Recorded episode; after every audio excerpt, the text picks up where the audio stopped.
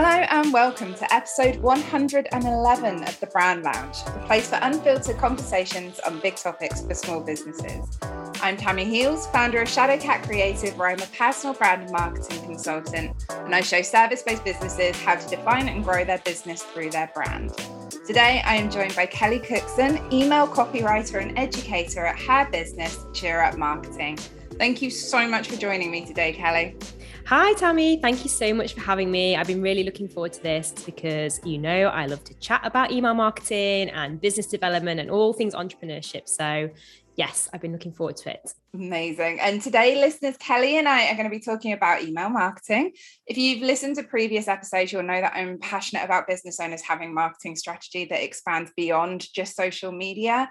And email is a fantastic option. So, we're going to explore a little bit more around that today, grab all of the tips and tricks and advice that we can from Kelly, and just generally bring the conversation around to how you can get started with email or improve your email if it's something that you're already using. So, Kelly, I love to start these episodes by taking it back to basics so that everyone is starting from the same space. So, what do we mean when we say email marketing and, in particular, the term building a list? Cool, good question. And the beginning is a very good place to start. So, email marketing, I think what it is not is sending a bulk email from your Gmail or your Outlook or your Yahoo Mail or whatever you're using to a bunch of people that you might have collected email addresses for, like sending it BCC or blind carbon copy and, you know, just sort of sending an email out there. That's not email marketing. That, some people think it might be, but it's a really bad way to do email. So, what we're talking about with email marketing is spreading the word about your business and your brand,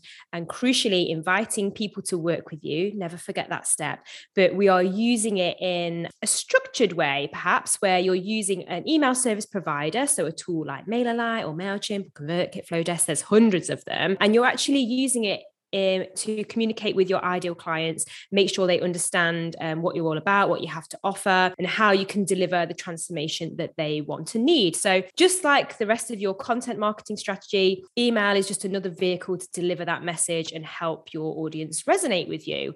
Um, but, like I said, we're not just doing it by sending out a random email from Gmail or something like that. You need to be using a proper tool to do your email marketing correctly. Absolutely. So, when it comes to email marketing, like how do you view it as opposed to or in connection with social media? Do you feel like it complements it? Should it be used instead of it? Kind of where's your positioning around that? Do you know it really depends what you want to do and how much you love or hate social media. So i do talk a lot about email versus social just because i think there's a natural comparison there to make and there are pros and cons for both channels but that doesn't mean that i I dislike social media. So I dislike how much of my time it takes sometimes. And I have become very disciplined recently with deleting my social apps off my phone on a weekend. But actually, um, I do really, really enjoy Instagram and Facebook to some extent. So I like to use my email marketing and my social channels kind of working together in harmony. So I want all of my followers on social to be on my email list. And if people are joining my email list, but they're not following me on social, I also want to drive them back to those channels so that they can see me in videos and lives and chatting and all of that stuff. So for me, the two work together. However, I do work with quite a few people on my group program who don't really want to be on social media. And um, they find that it really um, sets off kind of negative feelings like stress, anxiety, all that comparisonitis that we suffer from as entrepreneurs. So their motivation for using email marketing marketing is to really step away from social.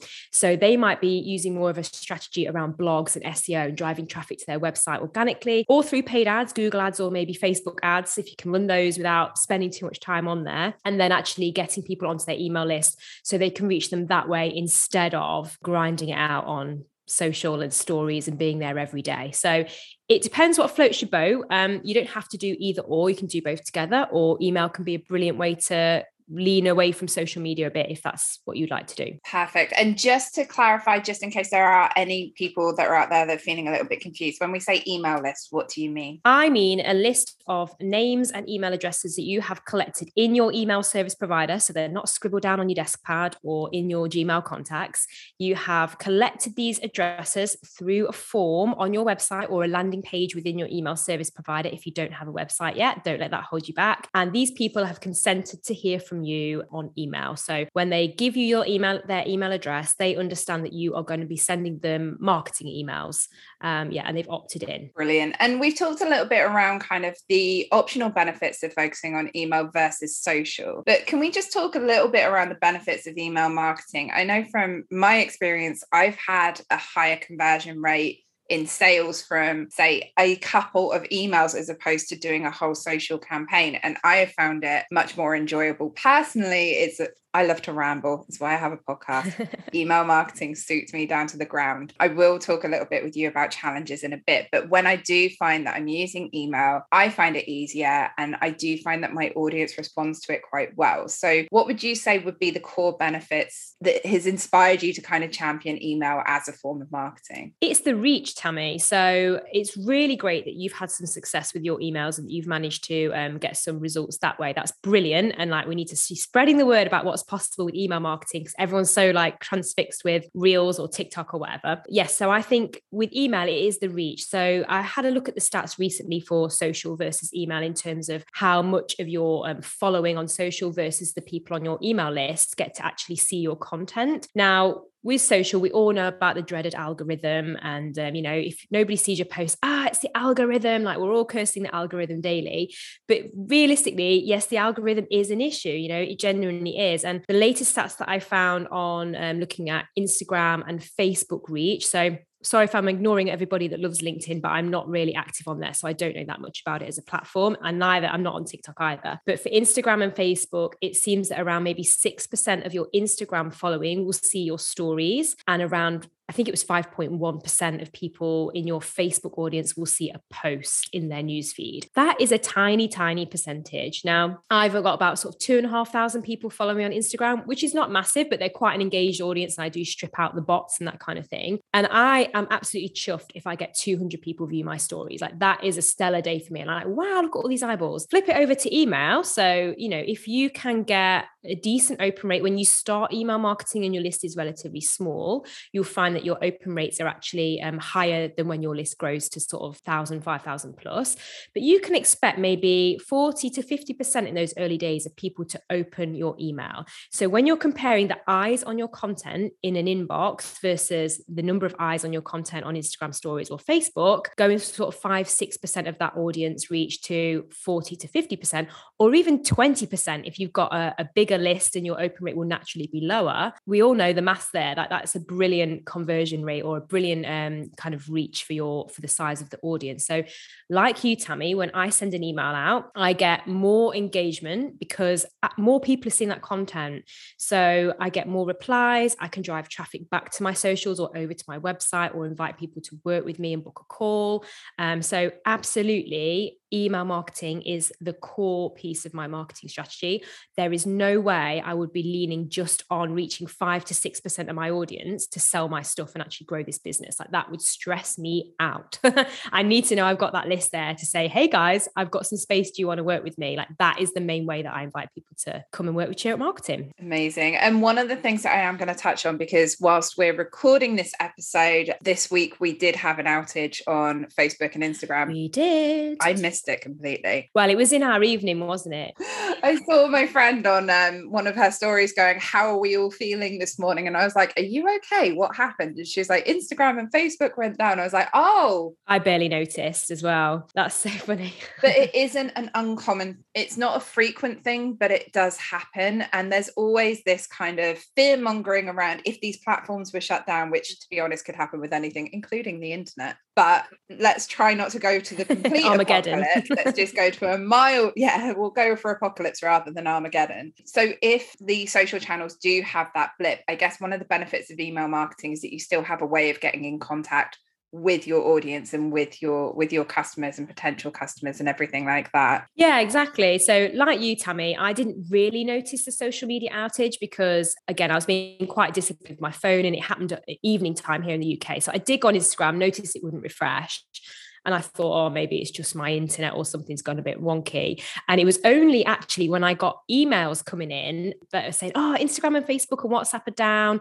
This is why you need an email list. And so I got all of those emails landing. I was like, oh, right, that's happened, has it? Uh, and then I went on with my merry business, uh, had my dinner and went to bed or whatever. But yeah, exactly that. So it didn't affect me much at all, really, because it was evening time and I like to get away from social then anyway. But I do know that if I were perhaps running a masterclass that evening or doing some kind of online training or launching something, or if I was on the other side of the pond, so America had it worse, didn't they? Or, you know, Australia, wherever, because they're the time zone. So if it's your whole day without any social and you're really in kind of promotions mode or you've got something big happening in your business, then it would be very challenging to have that whole time where you couldn't reach your audience unless you had that email list to say, by the way, everybody, don't forget that I am running this training later today, or this is happening, or I've got this, this big thing that I'm launching, you know. So mm. throughout that time, email was the way to get in touch with people. And um, I thought about sending out an email going, This is why you need email marketing. But I figured everybody on my email list is subscribed because they want to know about email marketing. So I'm sure they all get it. So I just thought, nah, I'm just going to carry on and watch TV and go to bed. Yeah, fair. Too late to do something. fair enough. I think that, yeah, I think that using the two together, it's like any form of marketing, isn't it? it? I would never mm. recommend putting all of your eggs into one basket. Don't put all your chickens into one basket because you're limiting yourself as well but equally we need to make sure that we're balancing that overwhelm so having something which is quite short sharp and sweet and very visual like social media can be and complementing that with having something where you can go a bit more in depth more infrequently because social media is like oh every day oh my goodness what am i doing mm-hmm. whereas with email and i'd love to get your thoughts around frequency for email it isn't something that you have to do every single day there you can have that strategy and you can also pre-write them which i feel has more i don't know pre-writing my socials always feels a bit weird but i never have a problem with pre-writing my emails and i don't know whether that's just me or something that you find with your clients as well. Yeah the, the interesting thing you mentioned there tammi just to go back to the depth thing as well. So i i interviewed somebody on my instagram ironically enough the other day about email marketing and she said that she feels she can go into much more detail and be more kind of personal. And um, she actually works in women's health so it's quite an intimate subject, but she feels that email is a really good place to do that and have those kind of intimate conversations with her ideal clients because it's not happening on social, which feels like a very um, like open space. And I also write in a lot more um, depth and use more words in my email marketing than I would on social media, just because I have tested the format and I found that for me, a kind of around the six, 700 word mark works really well on my emails, um, whereas that would be too long for an Instagram caption or a Facebook post, um, probably. So you can go into more depth, but there's also this feeling of it being a little bit more intimate, I think, because although email is a, a one to many communication, so you're sending one email out and it's going to all of your subscribers, it actually doesn't feel one to many on the other end for the recipient because, as far as they're concerned, it's just you sending that email to them. Like they probably know it's more than just them, but you can word it and write to them as if they are just one person. And then when they reply, you know, the conversation is just happening between you two in that inbox. So I really like that for um, um, kind of a way to build that nice nurturing relationship with my subscribers and a genuine connection. So I just wanted to touch on that. And what was the second thing you mentioned? It was free. Uh, the frequency, yeah. How often that you can or should, I don't like the word should, but how often is optimal right to um mm-hmm. to kind of get in touch with your email list and i know it will vary depending on whether you're using it for a campaign or for a particular product but let's just say it's kind of a day-to-day marketing strategy. Do you have recommendations on how frequently we should be emailing our list? I most definitely do. Awesome. so one of the big blocks to doing email marketing and if you listen to this and you've not really done it yet or you're thinking of starting i know what you're thinking oh it's time. It's another thing that i've got to do. It's going to take me too much time. Uh, i and i often here with newbies, I just want to do one email a month. I can do just do one email a month. That's fine. And uh, this might be a bit controversial, but that's that's not good enough. I think it's not enough. It's not enough emails. So if you think about it, obviously one email a month is only 12 emails a year. So think about that reach 5% on social versus whatever you know 20 30 40% of people going to see the content why would you only want to have 12 opportunities in a year to get that much of your audience looking at your stuff and besides that other people are emailing much more frequently. So, in between your email landing once a month, there are hundreds probably of other emails vying for attention. So, to help people actually remember who you are and that they subscribe to your list, I recommend kind of my gold standard would be to email once a week. I actually prefer twice a week. So when I first started my business, I did once a week because you know you're wearing all the hats in the beginning and it felt like a lot to do. Even though i knew the value of email marketing i was committed. I was like once i start it's going to be once a week come hell or high water, I'm sending that email. And I did stick to it. And now that I'm more into the swing of things, you know, I'm like 18, 19 months into my business, I generally do about twice a week because I find that that works better. I get more responses, I get more clicks. The more emails I send, the more people are seeing my content and the more traffic I'm driving back to my website or my offers. So, you know, think about it that way. Why wouldn't you want to communicate with this group of people who've opted in to hear from you as much as you can in terms terms of your ability to de- deliver that content and their appetite to receive it. Um, so I'd say once a week, if you can, to start with, bare minimum once every other week. But don't take that as a free pass from me to say that once every other week is okay. Like I would say once a week is what you should be going for. Okay, cool. So for the listeners who are out there who are like, my goodness, cows, like how how am I gonna not even how am I going to fund the time? What am I going to talk about? Mm-hmm. What would you recommend? Would you say that? So the way that my brain is thinking, and I'd love to hear your a little nervous, love to hear your reflections on this, would be to send maybe one chunkier email out and maybe one that's a bit more of like a quick tip. Would that be a format that could work, or do you think that they should all be around the consistency, like a similar um, a similar length, a similar depth? For each individual email? Great question. The annoying answer is you're going to have to test it to see what works with your audience, right? But also, fundamental to being successful at email marketing is this you want to be consistent with it because you need to be that familiar name that's dropping into the inbox. And also, from a boring technical point of view, if you're very sporadic with your send, so if you have maybe two or three months where you've not sent anything, and all of a sudden you go, Oh, I remember what Kelly said, I need to send once a week, and then you up the ante and you send, that can trigger off certain um, red flags, maybe, and you might go into spam or, or at least the promotions folder. So consistency is your friend in terms of getting your email into the inbox and also gaining that recognition with your subscribers. You know, if you're very sporadic with it, people can forget that they signed up to your list and mark you as spam. So that's why I think you need to be so consistent. And to be able to do that, you need to make this as easy for yourself as you possibly can. And also, I would argue that if you're posting on social media, say three to four times a week on Instagram or maybe daily on stories, you've got time to write an email. Like you're going on there every day. You can write one email a week. But Tammi, I often hear that people say, oh, maybe I want to collect collate a newsletter, like magazine style email where I'll share a podcast that I've done and a video and a blog and I'll do some thoughts on this, a couple of tri- tips, or you know what's coming up in my business, or things to look out for, things I've read that I like, and it becomes this behemoth of an email. You actually don't need to do that. That could be five separate emails. So I say if you're feeling stressed about the time, don't push yourself to create some kind of amazing magazine style newsletter. If you have five pieces of content that you want to put in that one email, make it five emails and just make it really easy. You've got five weeks worth of content then instead of every month thinking, what am I going to put in this month's mega newsletter? Like, don't do it to yourself. It's fine. But also, as I said, you need to test it. So maybe if you have got the time to compile something a little bit chunkier have a little look at what the click rate is on that. There's an argument out there that if you give people too many things to click on they don't click on anything. I have tested this and i found that when i stick to one clear call to action or one piece of content i get more clicks than if i give people um, five or six different things to look at. So but you have to see what works for your audience yeah, absolutely. That's really interesting. My brain is just like whirling and like dissecting every email that I've ever sent because I, like, in all honesty, listeners, like, I have fallen behind at the moment. So I have found it difficult to keep up the consistency, partly just because here's my list of excuses 2021 is 2021, partly because I'm running a second business, all of these other things where I'm just like, email keeps falling down my list, even though I've got this passion to do it. So if there's anyone who's in a similar situation to me where it's like, it's been a while, how do you recommend they broach that first email? Should it be one that acknowledges they haven't been in their inbox for a while? Because I kind of go in swings and roundabouts with this. It's like when someone hops on their stories and goes, Sorry, I haven't been on here for a while. It's like you wasted 10 of your seconds. You didn't notice that they weren't there.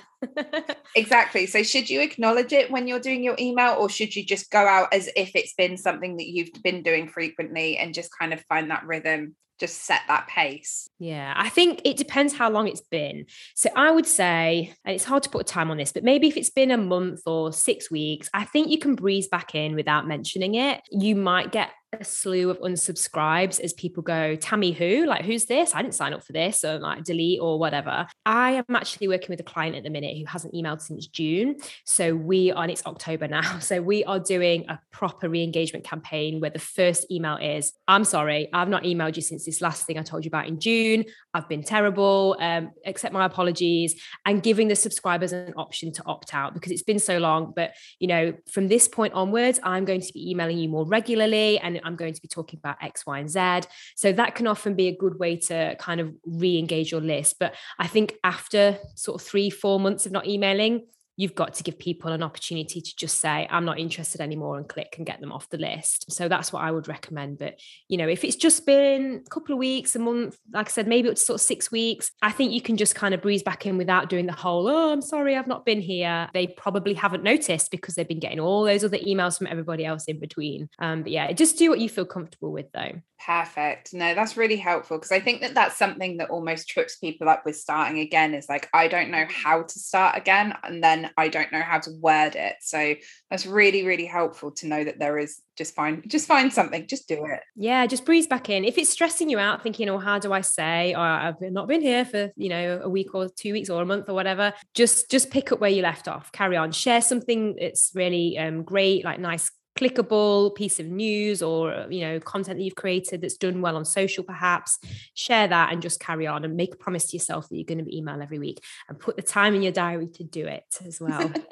Perfect. So is it better to email at the same time and same day every week? Like when i say same time i mean literally the same time because i was like i'll send an email on friday. And then i used to find it would be like 9 a.m 1 p.m 8 p.m is like it depends on where i'm at. So does time I know that it'll probably be measurable, but does time make a difference as well for that consistency? So the honest answer is I'm not 100% sure because it's really hard to test because every email has a different subject line. So you can't say that the email you sent out at 9 a.m. last Friday versus the email you sent at 1 p.m. the Friday after was just down to the time in terms of the engagement that it got. It, it could be that less people opened the second one because the subject line wasn't as juicy, or you know maybe if the first one had lots of opportunities to click in and the second one was just a story and there wasn't anything to click on then it's really hard to measure it. But there is definitely um, a bonus to create regular content and send it on a regular day.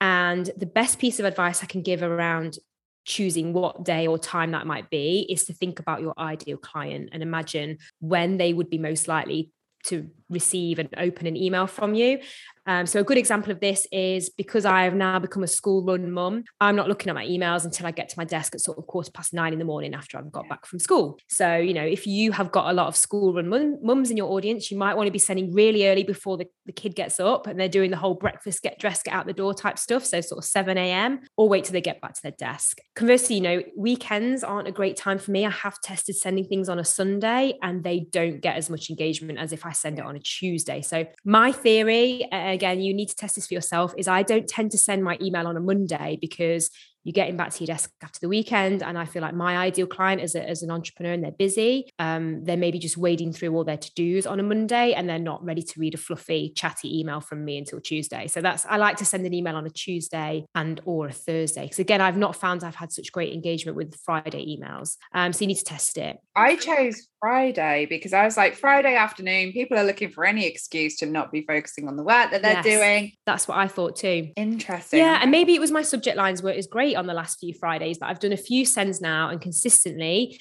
the opens and the clicks and the number of replies I've get have been a lot lower than my Tuesday email. So it's quite interesting. But I have a client who regularly sends on a Sunday night to her audience. Um, she's a yoga teacher and Pilates instructor, and she sends kind of a wellness themed thing on a Sunday, like a self care type message. And she says that does really well consistently. So she always does her Sunday afternoon send. It's interesting because I can immediately think of some people that I interact with their businesses on various marketing marketing channels, but they advocate doing a Sunday night setup. So if you were to mm-hmm. send out like a productivity email or a planning ahead email, that might find that that hits a little better. But yeah, I guess it always comes down to knowing where your audience are. And I guess again, if this is going to be a barrier for anyone out there who's listening, like just start and then you can always track, measure, and adapt later, can't you? And at the end of the day, well, even if the bad emails I send on a Friday that didn't get as much, I still got more views on that email than I did on Instagram. so yeah. it was still worth sending. It wasn't a flop. It was just compared to everything else.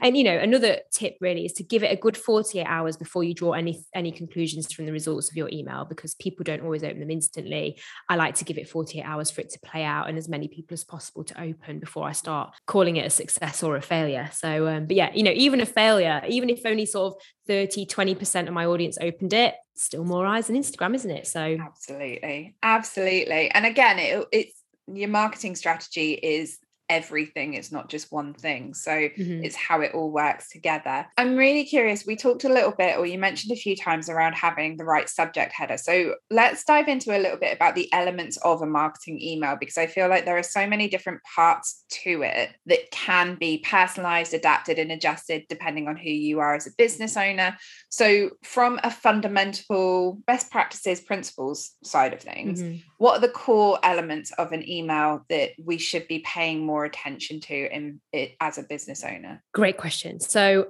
a good email first of all i want you to realize or you know if you if you're really not 100% bought into this whole email marketing thing it's probably because most of the emails that we all get are absolute rubbish so yeah. you know just because you receive rubbish emails doesn't mean you have to write them so the fundamentals of actually doing email marketing well and getting the results that you want from this which is engagement replies clicks you know i love this email people writing back is you need to write a good email and i think that comes down to being able to be yourself in the email and tell a story. So even when I'm selling something, I always, always like to sell it in my own in my own words that sounds a bit silly i'm not selling it in somebody else's but sell it in my own tone of voice but i also like to tell a story or weave in a lesson around it. So i think the worst kind of emails that i get anyway i really hate are when people just kind of come out seemingly out of the blue because i've not noticed their emails before particularly or it feels like they're always just inviting me to get on a call or you know book something or buy this thing. I'm like ah, i don't really know you i don't want to book, jump on a call with you. Like who are you? You kind of a stranger or you always asking me to get on a call no thanks.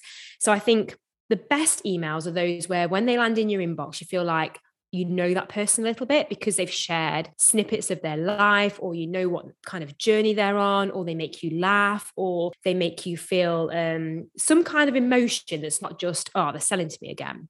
So i would always say a good email is your genuine tone of voice. So don't try and write in some kind of corporate email formal tone like write how you talk write how you would chat on social and tell a story. They're the best emails. Spin a yarn. I love that. And then when it comes to i guess like from my point of view it's always you have to have that call to action in there yes. you have to be clear with what it is that you want them to do next but when it comes to writing subject lines because again similar to social media and so many other things that we see nowadays there's like so many templates that you can download where it's oh, download my top 100 juicy email subject headers and things like that. But do you have a formula or a format that you would recommend that people use that kind of i guess it kind of verges on that clickbait but is encouraging for people to actually open those emails from you? Yeah absolutely. So the most annoying thing so something to not do is the word you just mentioned around clickbait. So whatever subject line you write it does need to create some kind of curiosity or intrigue but whatever you're using in the subject line the email must marry up with that promise. So you can't sort of write something that's completely random um you know say it's an email about bananas and then they open it and it's not it's about cats. I don't know like I can't think of a great analogy there but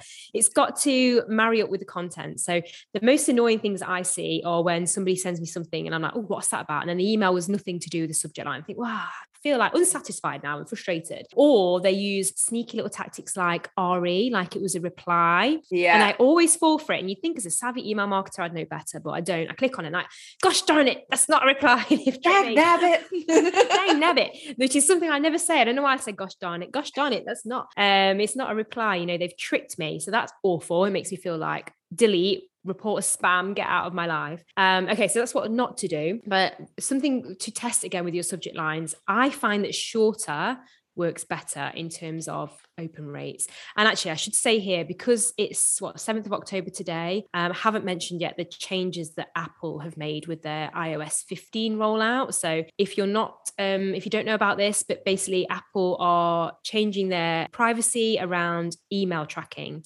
So anybody receiving an email on Apple Mail, anybody receiving it, it will appear to your email service provider as if they have opened that email even when they haven't. So that means that open rates are basically not really worth much anymore. You can kind of ignore them because so many people use Apple Mail that your open rates are going to, as more and more people download and install iOS 15, which I did last week, those people receiving on Apple Mail will look as if they've opened your email. So your open rates are going to increase over the coming weeks and months. Um, yeah, nobody's 100% sure how widespread this is going to be a problem, but um, most people are saying that it's not really worth tracking your open rates anymore because they're going to be so unreliable. Yeah. So it's, when I'm talking about open rates and subject lines, you kind of need to bear that in mind. You need to be tracking things like clicks and replies instead. Yeah, absolutely. And conversions. I mean, at the end of the day, we are all trying to make sure that we are making money. That's why we're in business. So I guess yeah, understanding the engagement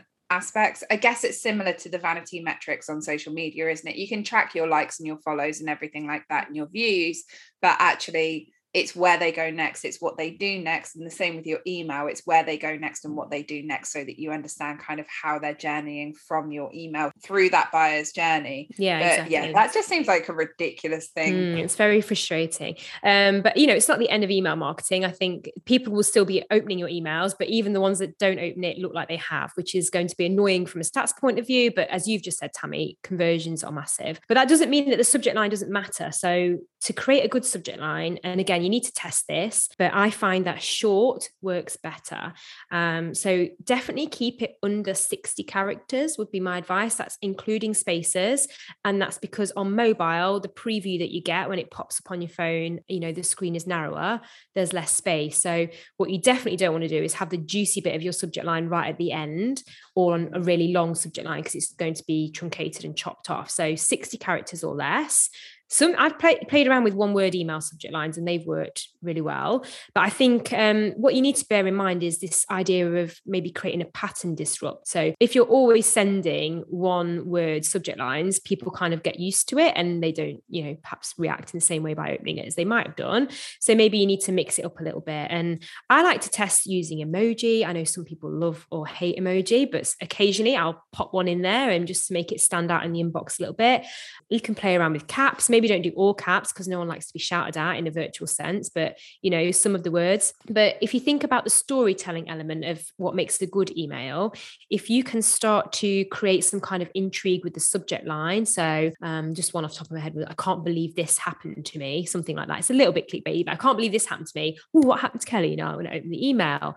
Um, so if you can kind of create that sense of intrigue, then that does help, you know, to get the email opened. Awesome. No, that's fantastic. And then when it comes to the main subject, you talked about I'm going to try and quote, and my brain is slightly mush. I think you said around like 700 words earlier. Is there a, like a good average word count? Because I seem to get emails that are like, "Hey Tammi, don't forget you need to do this," and then a button, and then that's it. And I'm like, there was no love in that email. Yeah, I just feel like it's just really spammy. And then I get other emails where they're massively long, and I'm just like, I, I just please get to the point. Yeah.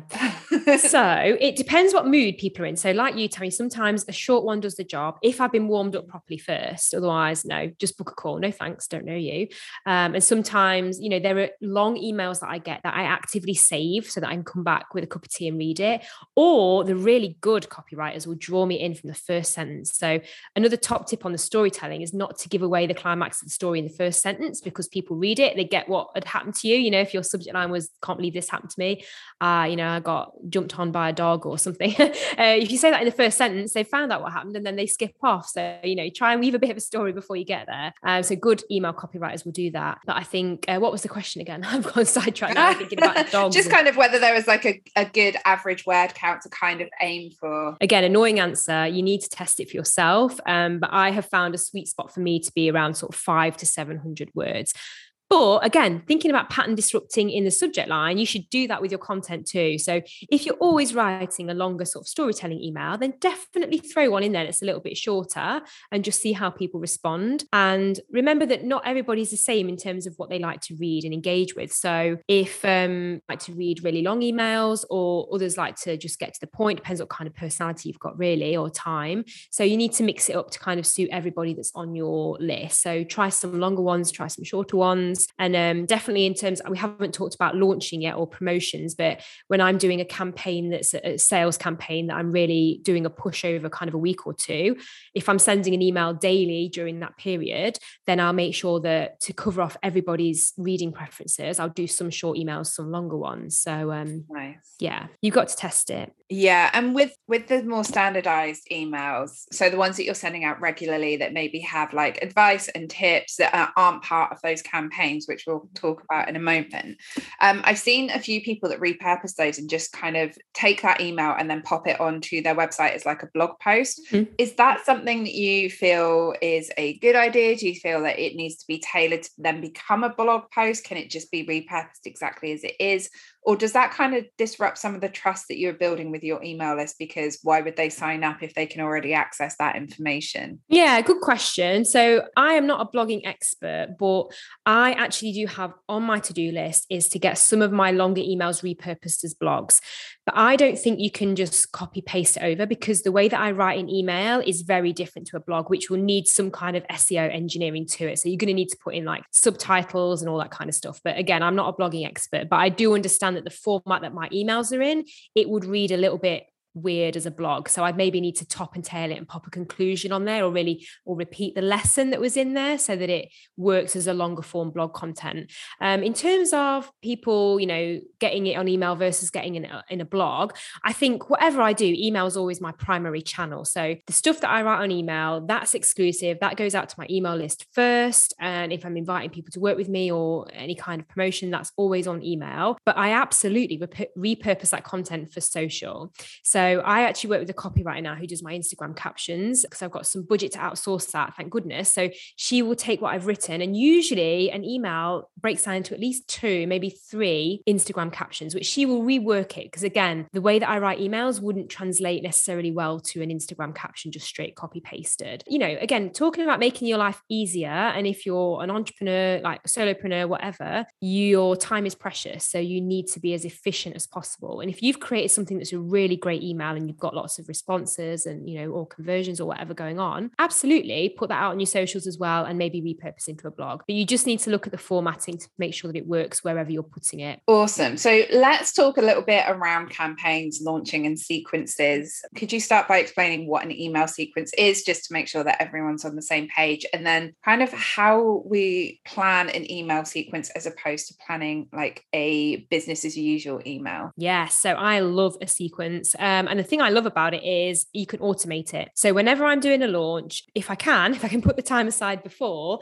then I will plan my launch emails and I will schedule them to go out. I actually tested something a bit different this time. So the last live launch that I did for my group program, which was was it sort of June, July time, mm-hmm. I knew what I was going to write and the messages I was going to cover in the launch emails, but I live wrote them. So I put time aside every day to write the email for the next day, which felt very rebellious and like flying by the seat of my pants. But because I knew the core message and the journey I was taking my subscribers on, I actually pulled from stuff that was happening as the launch was going along and lessons and slices of life from, you know, real time and use that to write the email. You know, if you're very busy, that can be quite stressful. So the beauty of an email sequence is if you have something coming up, and we've just used a live launch as an example. So if you're not sure how that might work, but perhaps with me, I have a group program. So when I open the doors to that, I have two weeks of really hyping people up in my audience and pushing it to them on email and on socials. But similarly, if you're having a drive for maybe a one to one service, or if you're a product business and you've got something new that's coming out, or you've got a sale on or something, then you can build a sequence of automated emails. So schedule them to go out at certain days and times within your email provider to promote that service for you. But the crucial thing about these sequences is you have to think about the journey you're taking your ideal client on, that prospect as somebody who's a marketing lead. So you need to think about where they are in the buyer's journey journey. So, how much do they know about you already?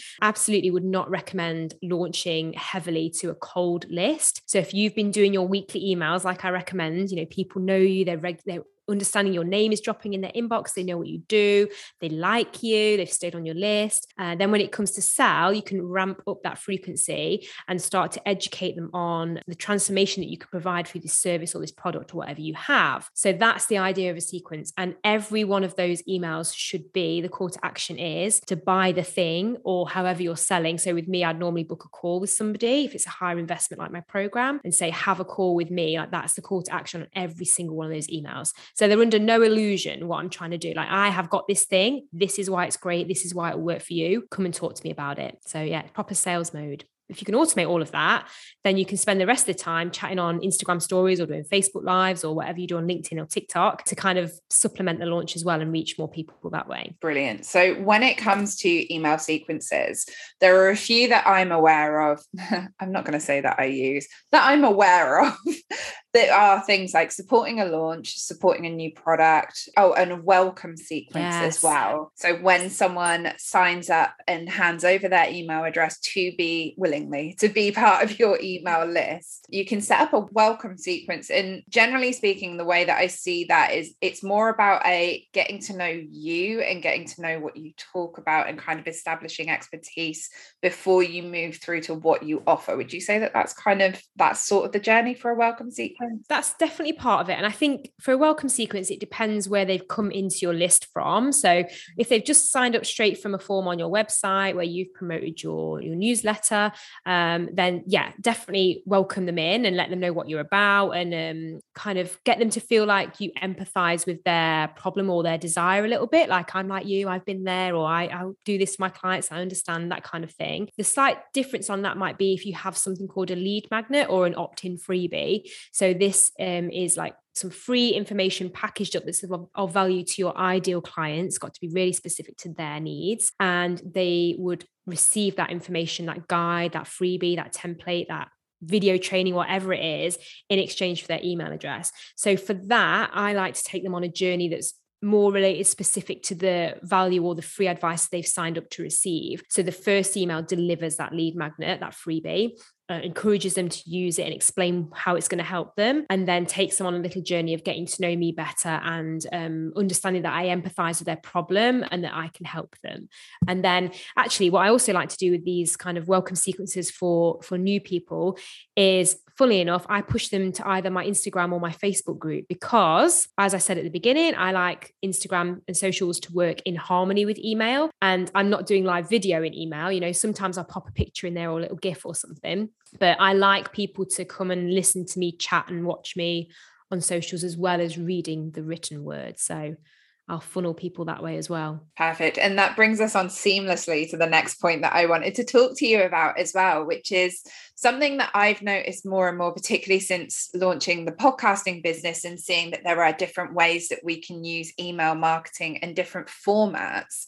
Where do you stand, or what are your best tips on alternatives to just written emails. So I've seen a bigger increase in audio snippets being sent out, videos being sent out in emails, lots of gifts, which hey, I love. So when it comes to um, alternative formatting within your emails, do you have any thoughts or processes around that? Yeah. So I think whatever you can do in your email to show your happy smiley face is going to be a good thing. So I am very much a fan of plain emails. So I don't have any kind of fancy branding or design. It's literally just words. So I don't have a banner, I don't have a footer, none of that that can get kind of um, filtered out. And then you get that nasty red cross appearing instead of your image, or, um, you know, too many images taking time to load the email and people bounce off.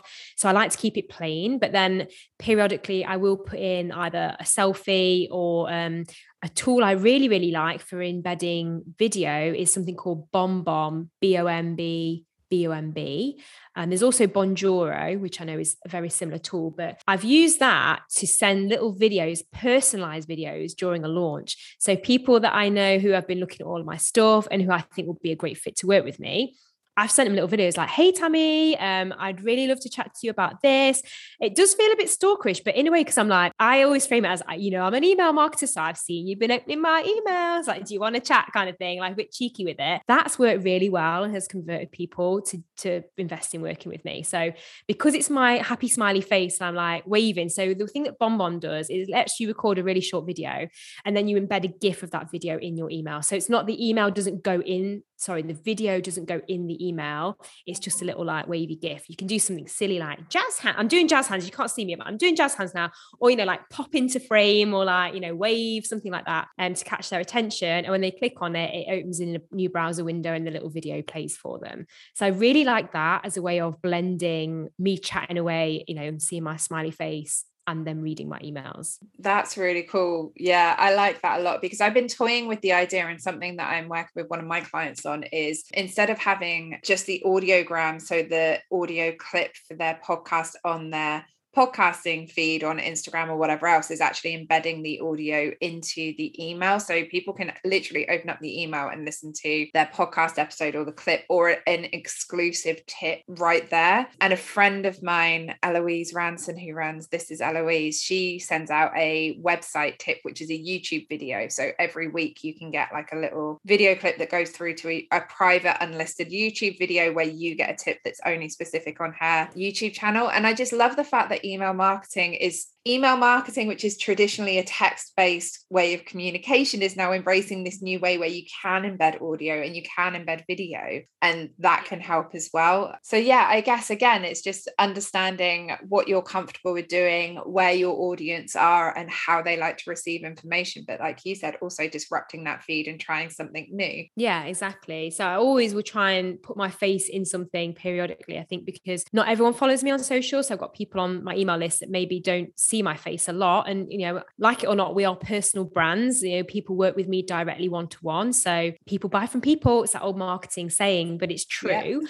um, and I think, especially with the work I do, like copywriting and the group program, is if you suddenly listen to me or watch me, like in terms of how I talk about email or teach, you don't like my vibe, you're not going to enjoy my program. So you need to see me in action before you work with me, really. So having that linking out to some kind of video content, or um, you know, I'll share podcasts that I've been on, that kind of thing, other people's content where I've been featured is a great way to get more eyes on me, like my face and my style, um, as well as the written word, you know. So yeah, absolutely um I'd say that was vital to kind of building that know, like, and trust factor. Yeah, absolutely. And it's so important, isn't it? And I think that it's really easy to get swept up in, oh, now I've decided to do email marketing. What am I going to write about? When am I sending it? When actually you need to also be thinking about, well, what do they want to hear about and how do they want to hear it? Yeah, exactly mix it up. So if you can do like writing and video or podcasts, um, you know, the more different mediums, the better. But the great thing about email is the more foot traffic or eyes you can drive to that content once you've invested the time in creating it. So, and you can recycle stuff as well. You know, if you've put something out to your list in the beginning and then maybe you've gained a bunch of subscribers, you can absolutely go back, repurpose older emails and reshare older content to new people on your list. So don't think that it's once you've written something that's that ticked off and then you've got to come up with new topics forever. I've definitely gone back and recycled stuff from a year ago now that worked really well. I thought, right, well, all these people that have joined my list since have never seen this email. So I'm going to dust it off and send it again. Yeah, I'm a big fan of repurposing. And I think that it's it's helpful to have kind of a balance. There's something that I included in every one of my emails that I used to send out. I used to put a cat photo and a affirmation that was relevant to my email. And the number of people that would take a i also used to put in a cheeky call to action which was like if you're enjoying this email take a photo of it and put it on your instagram stories and tag me. That worked really well and i always got a couple more subscribers from it. Usually what they would take a photo of would tell me what they were looking at yeah. and it was the cat photo and i was just like you know what? If my cats are going to help. Tammi i'm going to put my cats in my next email. Absolutely. that idea. Just let them type it. But it is it is telling by asking people which parts of their of the email they enjoy and by which call to actions they're responding to. You can really see which content is connecting. So i was really surprised that something that i thought was just a bit of fun and quite flippant actually showed that they had not only read the entire email or scrolled to the bottom of the entire email, but they were also willing to share it because they felt they found value in it. So that was really interesting and really telling. So be sure to listen to your audience as well to know where where to go and what to do. So let's wrap up with a few kind of almost like quick fire best practices. So I've got a list of a few things that I I find it really irritating or really good. And I would love to know how you feel about these because I think that these are going to be questions that maybe are on the listeners' minds. So, how do you know if you're spamming your audience or not? Because daily emails in a launch sounds great, but it can feel spammy to us, even if it doesn't feel spammy to them. So, how can you tell when it's spam? it's only spam if they didn't opt in. so that cool, perfect. if they didn't give you your email address, if they did not give you their email address with their consent to email you to email them, then it's spam. But I know what you mean about the spammy feeling. So too many emails. So I really like to advise that when you invite people to sign up to your list, to give them an idea of the frequency that you're going to be emailing them. So for me, um, I can't remember what it says on mine, but it used to say it's going to be a weekly email. Now it's sort of twice a week. I do know people that email daily very successfully, but at the point that you opt into that list, you know that they're going to email you every day because if you didn't, then it's like a bit of a shock. So I think whatever happens, when you decide the frequency, if you are going to be sending a lot of emails, then let people know when they opt in. And that's cool. You know, if people want a daily tip or a quick fire, you know, whatever it is you're sending across the value, communicate the value of that at the point that they subscribe and just let them know it's going to be a day every day, every day. Twice a day would be too much, but I signed up to um, Janet Murray's oh, amazing right. emails where she does them every day. And every day I was just baffled at the fact that she wrote those at like seven o'clock in the morning and always had like an interesting story to share. And I was just like, there is literally nothing interesting in my life that I could do a daily email with a story. Like, we, may, I'm the same, Tammi. Maybe we need to get out there a bit more, but I don't think I could write something. Quite happy day. at home. something great every day. so the next one on my list is unethical tricks. So there are there is a sense, as with any form of marketing, there are kind of unethical practices that are kind of eking through. And you've already referred to what I would consider to be one, which is the RE, where you're trying to trick people into opening your emails. So, are there any that are easy to stumble into that um, the listeners should be aware of and should maybe just be mindful of? I think when you see these things, so I see people in my inbox using the RE, and I, I, feel a bit like, oh no, they've used the RE. I really like them. And I know why they've done it because it does work. And if you put that on your email, your open rates are going to be higher. Um, so it is tempting. But I think if there's stuff that people have done to you in email marketing terms that you didn't like, then don't do it to other people. Um, just look at it and think, does this fit in like with the integrity of my brand? You know, how does this make me feel? Do people want to see this email? Like, am I, is my subject line relating to the content? You know, is there the value here? Um, remember that when people hand over their email address to you, there's a certain level of trust that they're giving because the fear of getting spammed is very real. Like, none of us want to get unsolicited emails or have our email address shared um, illegally. So when they hand it over to you, they are trusting you with that email address. So you just need to honor that trust, I think. And if you don't like something being done to you, then don't do that to your own subscribers. Brilliant advice there. Um, the next one I have is ineffective language. So are there any any older terms or any older practices, particularly when it comes to subject line? I mean, we talked about clickbait, which kind of bridges the gap between unethical and ineffective language. But is there are there any terms or phrases that you find are really just unhelpful in email marketing? So I think brevity is your friend in email marketing. And there is an amazing tool called the Hemingway app, which I use. I yes. So what that does, it actually does sometimes it's a bit too aggressive and I will ignore it. But what it does is it flags any sentences with a color coded system. So red sentences mean they are very hard to read. You do not want very hard to read sentences in your email marketing because people lose them. And what it also does in terms of language is it weeds out or highlights any terms passive voice. So this is um, especially when you're trying to sell, you might start talking the passive voice because it feels less pushy.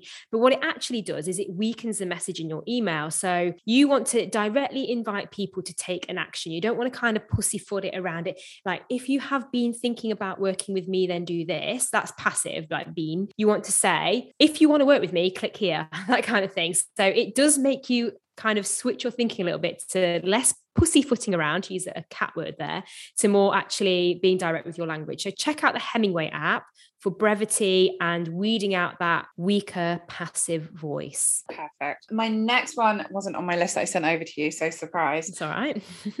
because I am I've done this so many times and I hate it. How do you approach following up an email after you've sent out your email, your carefully crafted email, and then realize that you are missing a link?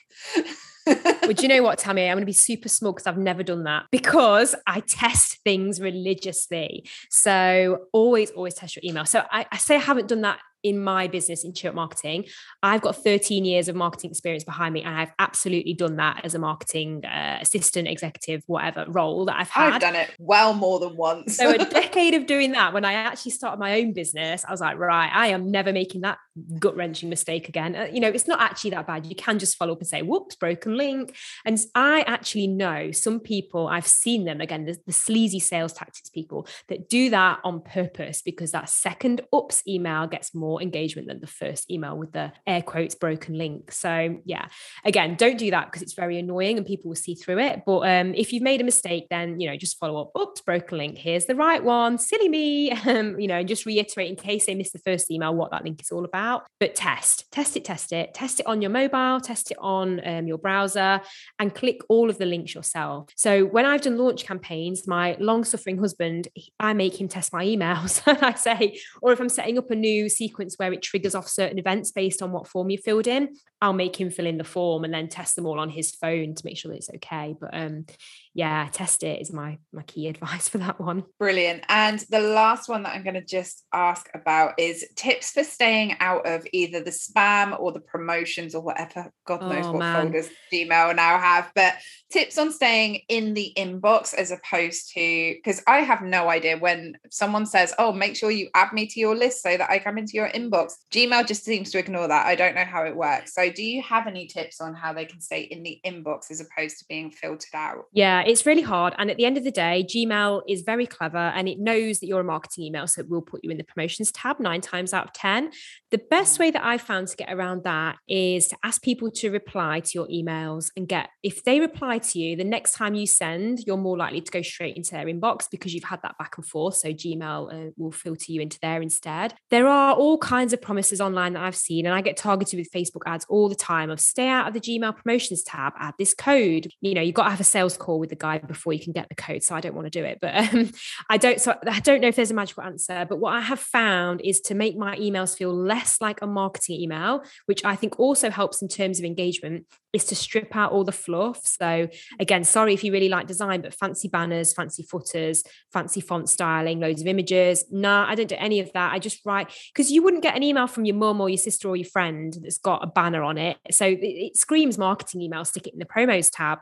So the best advice I can give is to write um, plain text. So it is HTML, but just words and maybe draw, drag and drop an image in there, like that we've talked about. Interesting. Okay, cool. That's awesome. Sorry, design lovers. But also to make it easy on yourself, it takes me, um, the writing probably takes me about 45 minutes to write a good email, less than 10 minutes to put that into my email service provider, stick my links in, test it, and get it sent. I don't want it to be taking hours dragging banners around and designing things. I ain't got time for that. I just want to get the email sent. yeah, I think yeah it's given me food for thought because there are so many different like my emails always had a few images they had a few links. I think that this conversation has definitely helped me realize how i can tighten up my email and also split it out into two. So anyone who's on the list for the newsletter like might be something coming out soon or hopefully. She said it on the podcast yes now. make it, happen. I'll be watching i subscribe to your newsletter too Perfect. So I think that we've covered an awful lot there. I can probably hear pencils and pens scribbling away everywhere, taking the notes from all of your wonderful advice. So let's wrap up the episode with one last piece from you. So, from everything that we've discussed today, and I know it's a big question to ask, but what would be your key piece of advice when it comes to the listeners implementing email marketing that they can take action on? So it's around list building and it's that point where you're asking people to subscribe to your list. Remember what I said, it takes a lot of trust to hand over an email address. At that point that you're asking them to opt in, explain the value of doing so. The worst call to action I see is just sign up for my weekly newsletter. And I think, well, no thanks, because I don't want weekly news. I just want, you know, I want something much more exciting than that. So at the point where you're asking people to opt in, think about the so what factor for your ideal client. And you don't have to make this anything fancy. I think mine just says, you know, subscribe to the cheer list. It's got a cool name. And, you know, I'm going to send you a weekly email with email marketing tips and advice advice, some behind the scenes in my business, and you'll be the first to hear about any kind of new promotions or launches and things that I've got going on. So that's the why. That's the why they need to bother giving me their email address.